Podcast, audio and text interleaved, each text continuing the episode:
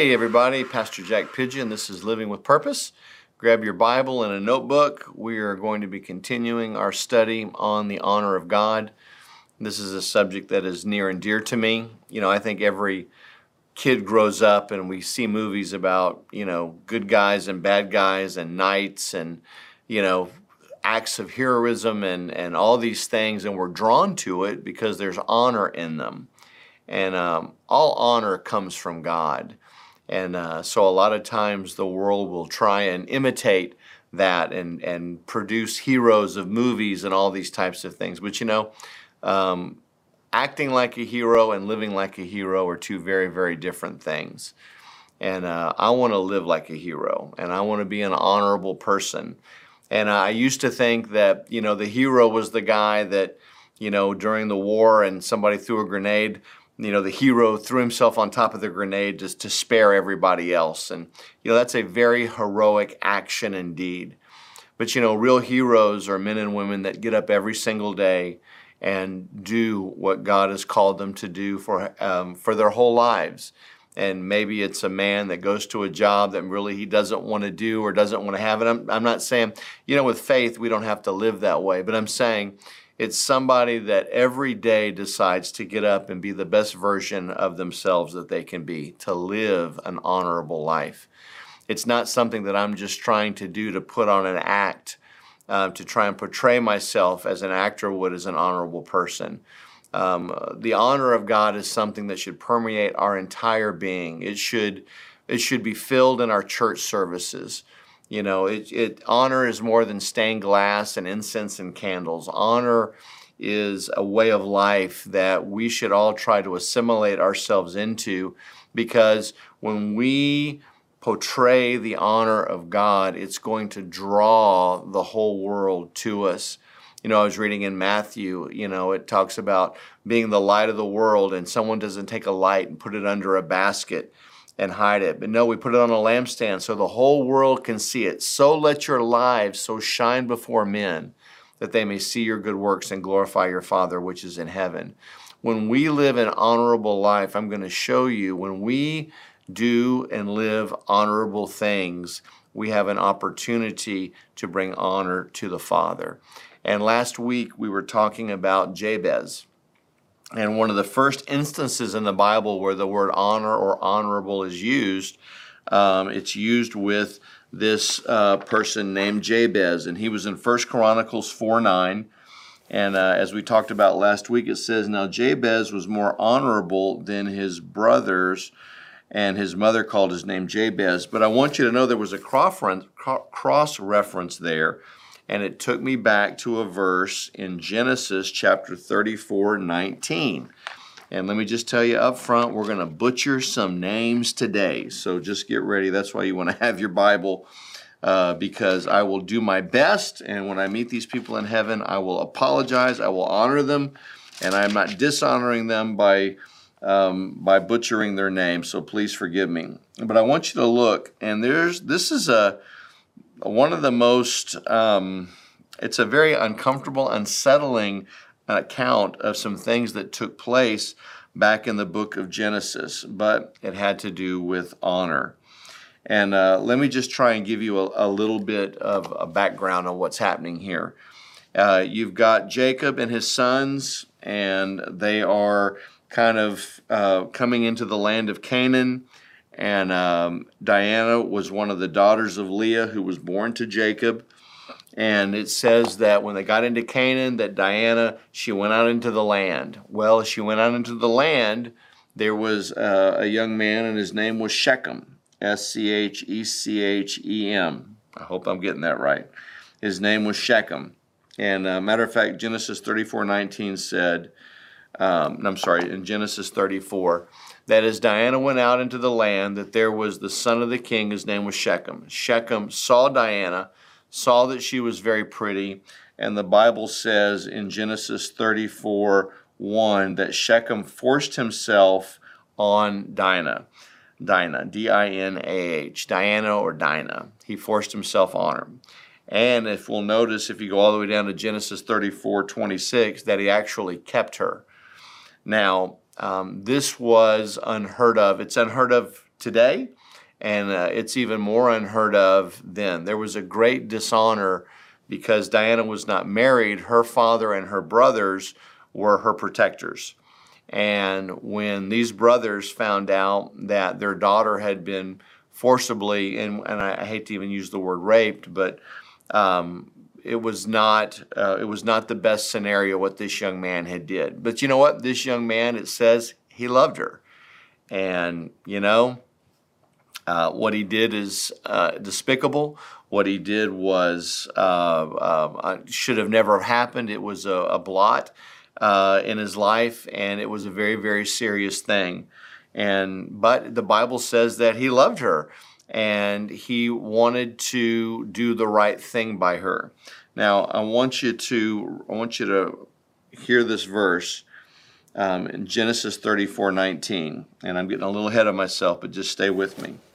It says, So the young man did not delay to do this thing because he delighted in Jacob's daughter he was more honorable than all the household of his father. I want you to notice that the same verbs, the same, the same term that's used to describe Jabez, which says that he was more honorable than his brothers, is the same term that's used here when it says that he's more honorable than anyone in his own house. How in the world could this young man, Shechem, be considered to be honorable considering what he had done. You know, it's a it's a it's a horrible story of what happened. His choice and his decision ended up having every male in his tribe or in his genealogy eradicated. Because what two of the brothers did, Levi and Simeon, um, after um, Shechem had did what he did when he had forced himself on Dinah, he then went to Jacob and he asked for Dinah's hand, said, I love her. I want to make her my wife. Let's us form this covenant between your people and my people. We'll give you our daughters, you give us yours, and we'll become this great people. And so, um, you know, you just didn't do this thing to, to, to, these, to, to these people. These brothers and Jacob, they were mad and uh, you know they wanted revenge for what had been done to their sister. That was a despicable thing that Shechem had done, no matter what his reason was. And so Levi and Simeon come up with this plan. And so they go to Shechem and say, "Hey, that all sounds great. We only need one thing. We need every male in your tribe, the Hivites, to circumcise themselves."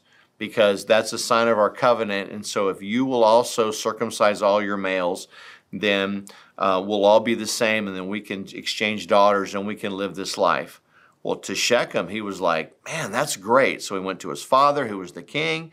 He says, Look, we can have, look at all the wealth that these people have. Look at all, you could tell that there was something different about them. If we'll just do this one thing, circumcision, I don't think they understood what circumcision really meant.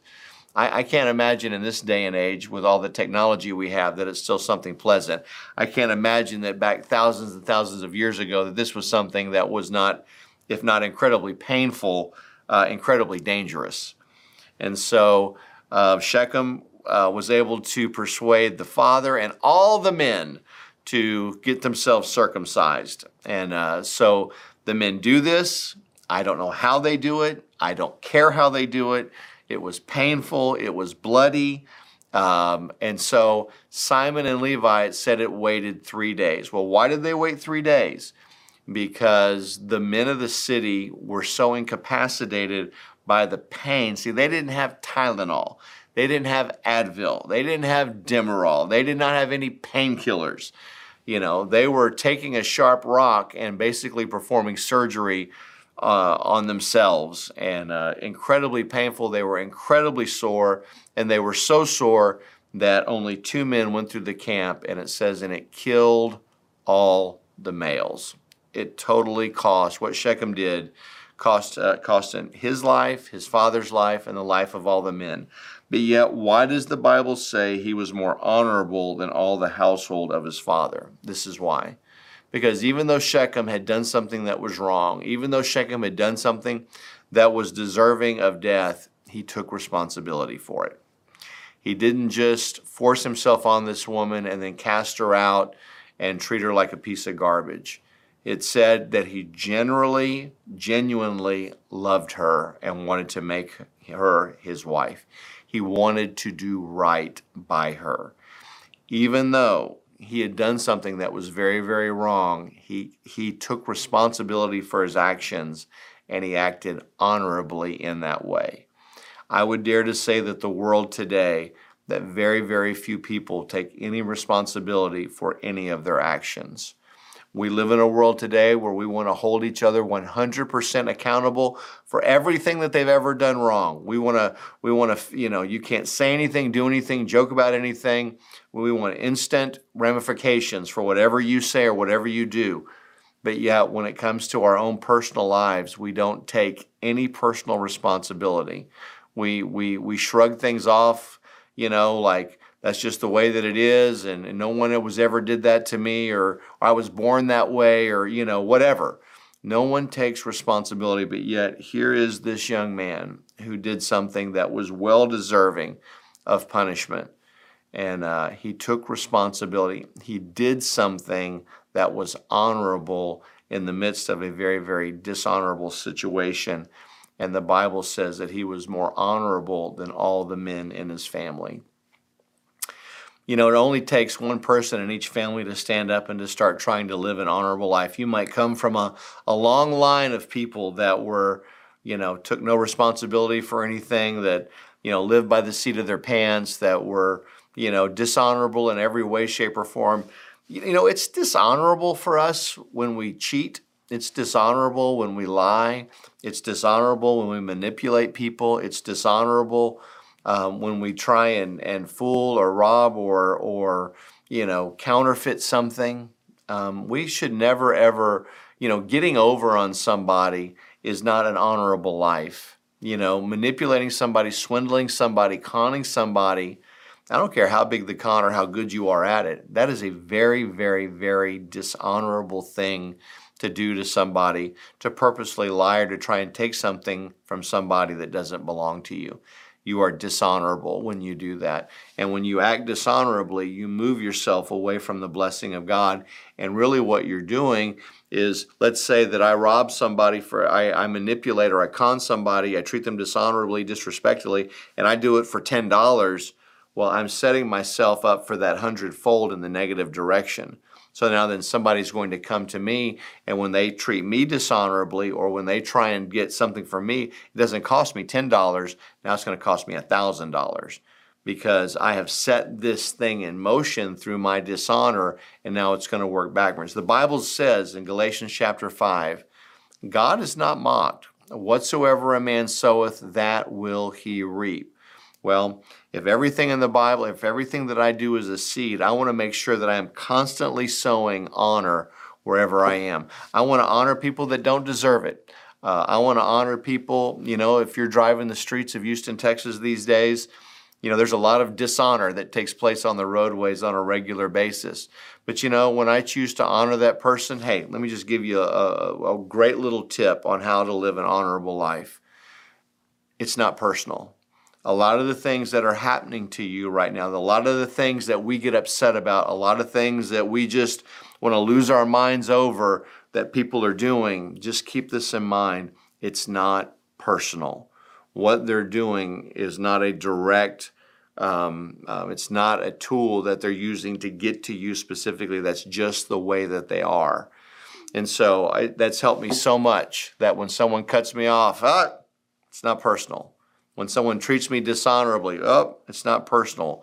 And really, when I can learn to honor people that are actually dishonoring me, it's like weight training for the spirit. It's resistance training. I'm actually going to start growing spiritual muscle because I am honoring somebody that A, surely hasn't deserved any honor, I'm honoring somebody that, hey, they're demanding it I'm from me. You have to honor me because of, of who I am or where, you know, the, the position that I have.